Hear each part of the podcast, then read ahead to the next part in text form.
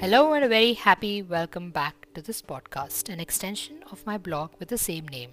As I meander down my very first long list of 2017, and I know I'm taking a long time, but I promise you that it's going to wrap up soon and we'll be moving to 2018. We come to my almost literary fiction adjacent subcategory. This is a list of books, also linked in the description, that have people with soaring imagination, filled with abstract ideas. I'm sure you get the picture. These are the books that span multiple accepted genres that are effectively used by the publishing industry. If you find any of them appealing, then you're in for a treat. An author I mentioned in earlier episodes as well, Catherine Ryan Hyde, specializes in the oddest of primary protagonists. They're people you can take to your heart. Of her books, here I listed Allie and Bea. The two lead protagonists are kind of ordinary the old woman who nobody would befriend, and that girl in school branded as high and mighty. Through circumstances not completely of their own making, they end up on a road trip, which teaches them not only about the way their own minds work, but also that the world outside is not completely bad. Their short road trip counts as some big minutes in their lives, and that ensures an excellent read. Famous for some of his other books, Mitch Albom also wrote this interesting book, The Magic Strings of Frankie Presto. The book doesn't start with a flourish, but builds on the emotion and the relationships.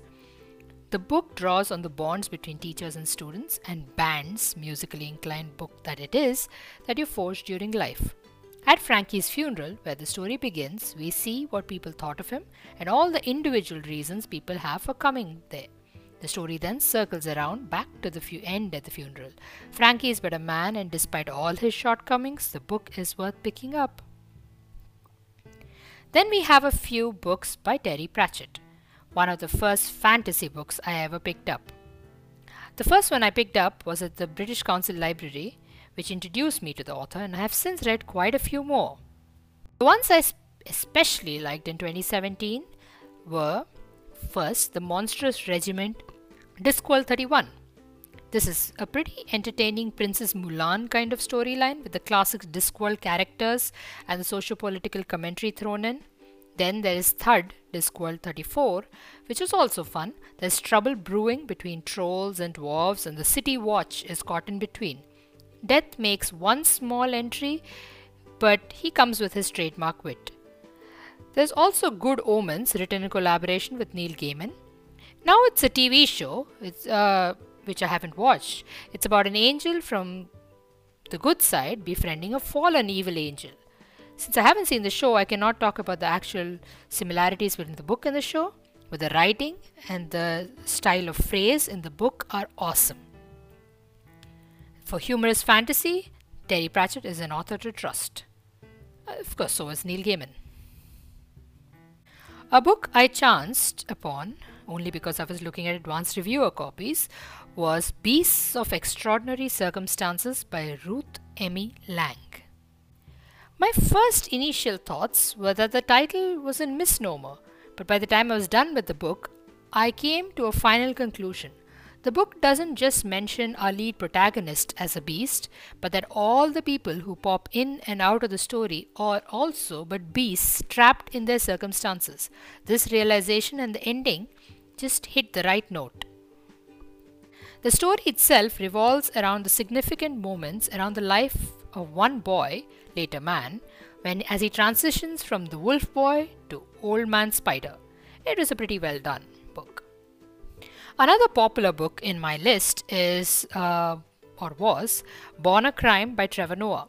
This book needs no introduction. I read it as a physical book, but I have been told by many, many people that the audio version, which Trevor Noah of The Daily Show fame narrated himself, works better. It is fascinating to imagine a contemporary who grew up in such a different place and that apartheid still existed. And the age that I was a child, which was something that I never really realized till I read the book itself. It is definitely something to read about. You feel something when you read about all the struggles that his mother went through to first have him and then raise him safely. Of course, there's the trademark wit and the humor laced in the narrative, which again I'm sure would come out better in the audio version. Then we have The Fifth Doll by Charlie N. Holmberg.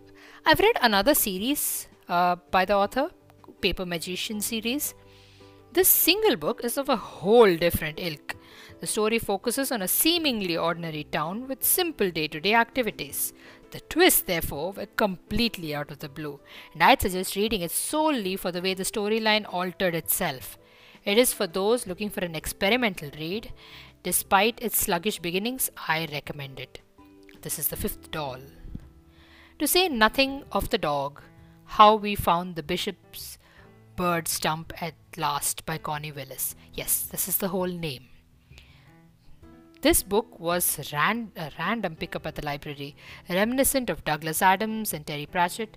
I imagine it would be great to be absurd on purpose and extremely hard. The story is sci fi based in the future where historians use time, time travel to study the past. Our hero has to therefore undo a change before repercussions become obvious. Mishaps, up and downs, even reminded me of P.G. Wodehouse as well. It was somewhere in the middle of a series, but I still enjoyed it. Don't you love finding such random pickings? Dance of the Happy Shades and Other Stories by Alice Munro. I'm usually not a big fan of short stories, they leave me adrift with no closure. That is, till I stumble upon this one. I learned that it's not always that way. Not all stories struck a chord in the book, some were too heavy, while some were just right. The author painted very evocative pictures with her words. The storyteller definitely succeeded in telling a good yarn. Some of them were obviously sadder than others, but on the whole, very well done. I didn't even know the author had won awards when I picked up the book. I learned all that later. Then we have uh, The Naturalist by Andrew Mayne. I don't know why I put it in this list, but since I did, I'm going to stick with it. It's the first in a series, and it's about Theo Cray, who develops a method to find patterns in his already existing research to find out how a serial killer worked. And it has to help him out of a pickle because he's a suspect. It's how his brain works and the fact that he does not entirely fit in with the society that he lives in that made this book interesting. It was fun to watch the way his mind worked and to watch how the episode unfolded. The later books were also very good in this series and they might show up in my later lists as well. Then we have Wonderstruck by Brian Selznick because I stumbled on a review in an old Time magazine, which then made me curious and I picked the book up. It targets children, but adults would enjoy it too. The two lead protagonists only cross paths towards the end of the book, while, during the beginning they're just parallelly processing their storyline. In 1972, Rose is fighting her usual life in, her, in New Jersey, in Hoboken. She is deaf, and most of her story is in images. In 1977, Ben Wilson has one working year and is struggling to come to terms with his loss. He sets off on many adventures and, and the successful end which he craves. It had its own soft moments and heart-rending ones, but very different from the ones uh, historical fictions that I have otherwise picked up. The next book is Seasons of the Moon by Julian Arande. It is a French book translated into English, so I'm sure I'm mispronouncing the author's name. It is beautifully rewritten since the language is like wild brushstrokes that you can admire separately from the whole painting, that is, the entire book. The story is simply of Paul Verchoune, Starting from his birth to his death, there are no sudden twists, he has only a few adventures along the way. His fascination with the moon stays with him throughout the journey, though. He's a good man and an easy one to root for. The human bonds, dreams, and hopes are all well documented, making it a very good read. It took me forever to write this down and then a few days to record it, and I'm trying to practice better discipline. I hope you heard about some books that interest you today. Happy reading. Thanks for listening.